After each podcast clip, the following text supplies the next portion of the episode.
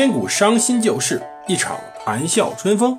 残篇断简，击英雄，总为功名引动。个个轰轰烈烈，人人扰扰匆匆。荣华富贵转头空，恰似南柯一梦。欢迎大家收听蒙头读书。大家好，我是胡蒙，这里是《刘娥传》。今天我们接着来上期讲故事。我们讲到寇准再次回到开封汴梁，成了枢密使，重新进入。当时大宋王朝最高的管理机构之中，也就是梁府。要知道，这时候距离寇准上司罢相已经过去七八年了。这七八年，寇准一直在地方上管理地方。说句实话，寇准能力非常之强，这点我们要确认。在地方上管理的非常有效，不仅在上一期我们提到他去怼那群辽朝使节的故事，随后。在大中祥符五年，在很重要的地方发挥了非常重要的作用。当时啊，在大中祥符五年说河北有很多的盗贼，其实就是说强盗嘛，流民。有人吃不上饭就进山做强盗，比如类似于梁山泊好汉那种故事。当时呢，没有办法去治理，也没法及时逮捕。要知道这点说清楚，河北这个时候是边境，是辽朝跟宋朝边境。鉴于当时河北现状，便召知天雄军寇准督大提举河北巡检，就让寇准呢在知天雄军的同时，又同时担任了河北的巡回法院院长或者巡回检察院院长，专门去抓这些盗贼。寇准当时做的非常好，他同时呢在年年年末向朝廷报告御空，来说明他勤于立事。当时啊，除了征收税赋以外，就管理地方上的刑狱，也是当时地方官员最重要的政绩。而寇准这一点做得这么好，真宗便下令褒奖，把寇准升为兵部尚书。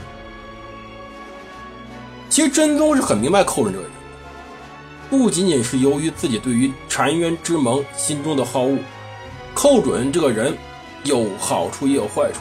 之前我们讲过寇准那些糊涂事儿，好处呢，大皆无亏，在很多大事上把得住，比如说在真宗继位的事上，比如说在澶渊之盟这种事上，但是呢，太不注意小节了，或者说他性格太随意、太张狂。但是呢，要知道寇准被评为兼资忠义、善断大事当时呢，寇准在真宗出幸亳州时，便任命寇准作为全知东京留守。寇准这次终于回到开封了，也就有随后他担任当时枢密使的机会。在大中祥符七年，他呢被升为枢密使同平章事。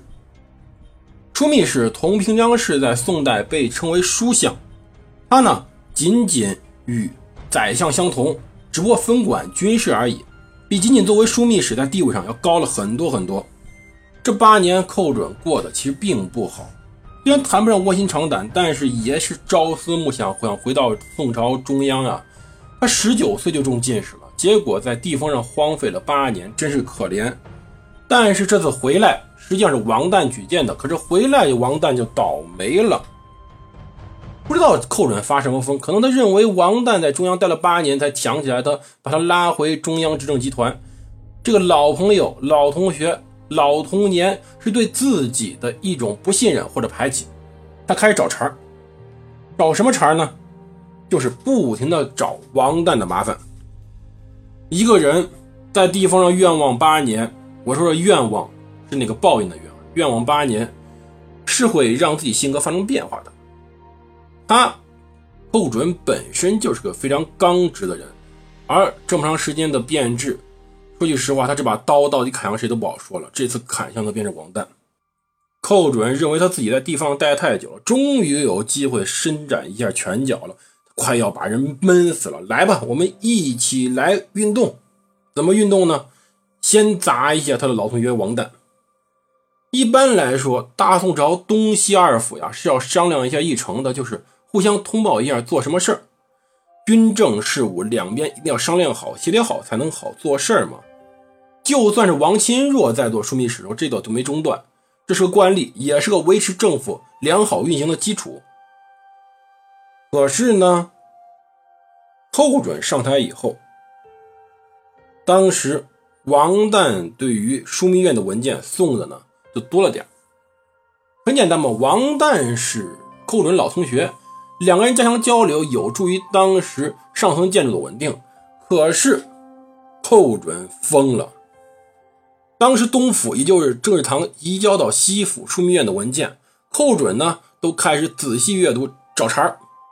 要知道，寇准几十年间才兼文武，什么活没干过。他要是想好好找茬，什么错挑不出来？找出来以后呢，不是说把错处列明，发挥东府，让工作顺畅。而是直接报给皇帝，让赵恒看一下这当时的王旦领导下的政治堂到底有多无能、多可笑，干嘛非得让我当这个书相？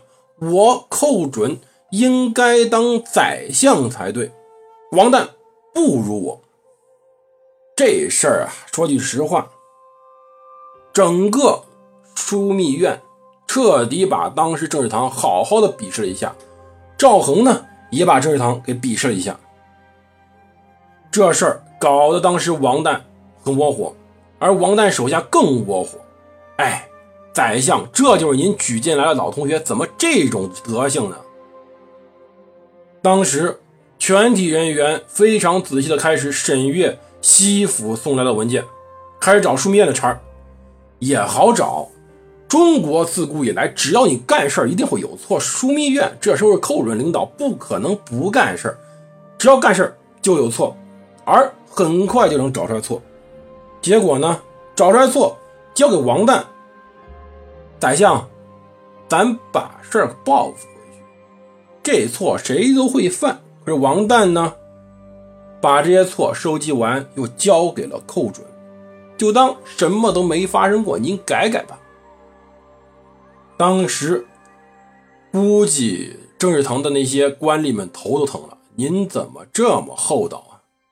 在这段时间里，寇准说起王旦便是不停的找事而王旦说起寇准呢，便是，嗯，寇准不错，这儿好那儿也好。时间长了，皇帝又不傻，皇帝看不下去了，说。为什么寇准总说你坏，而你总说他好呢？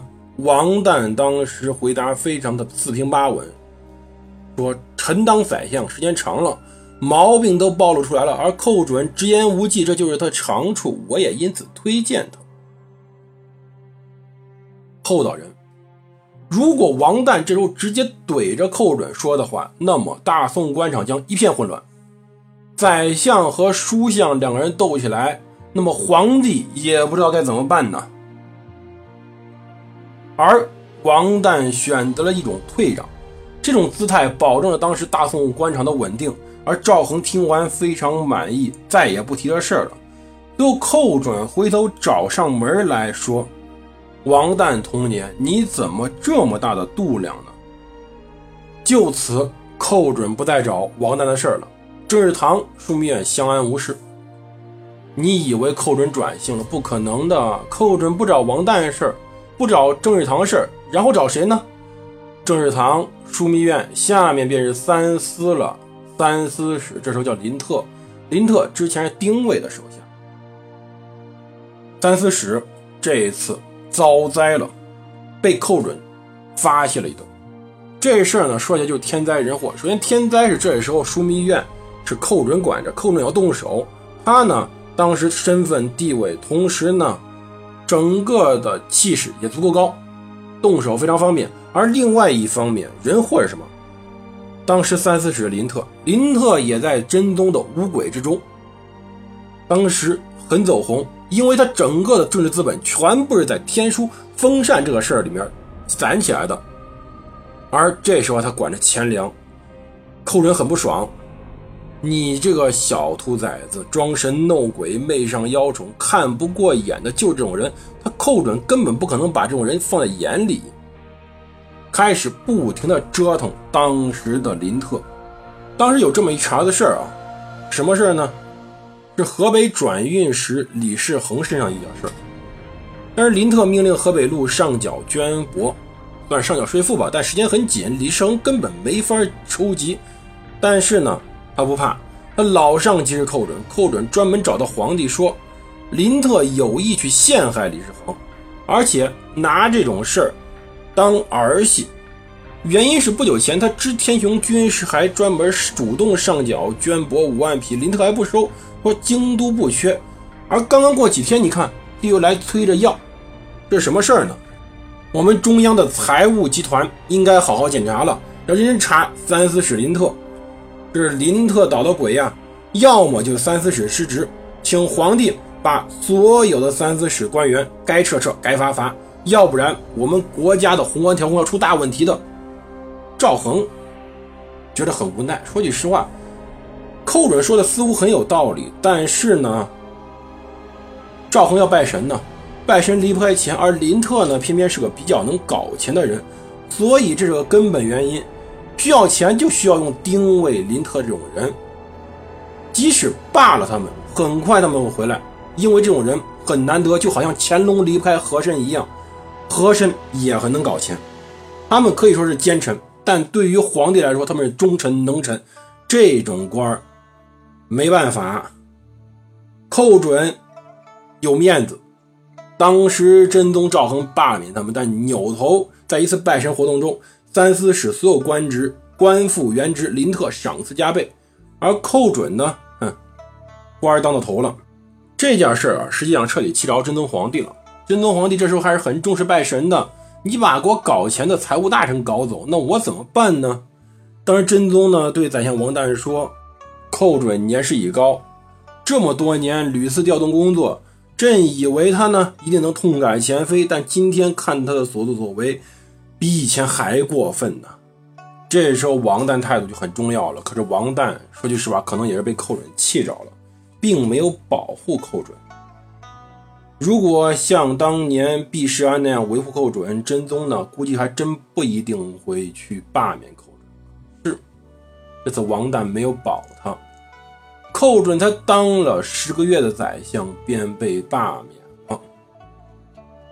当时寇准将要罢相时，他希望能得到地位较高的史相，实际上什么，就是在节度使兼同平章事，这是宰相出外的一种比较有荣誉的做法。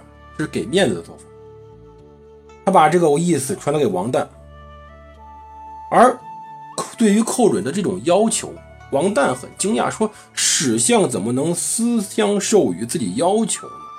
并且说我不私下接对接受别人的请。”王旦这种态度是彻底激怒了寇准。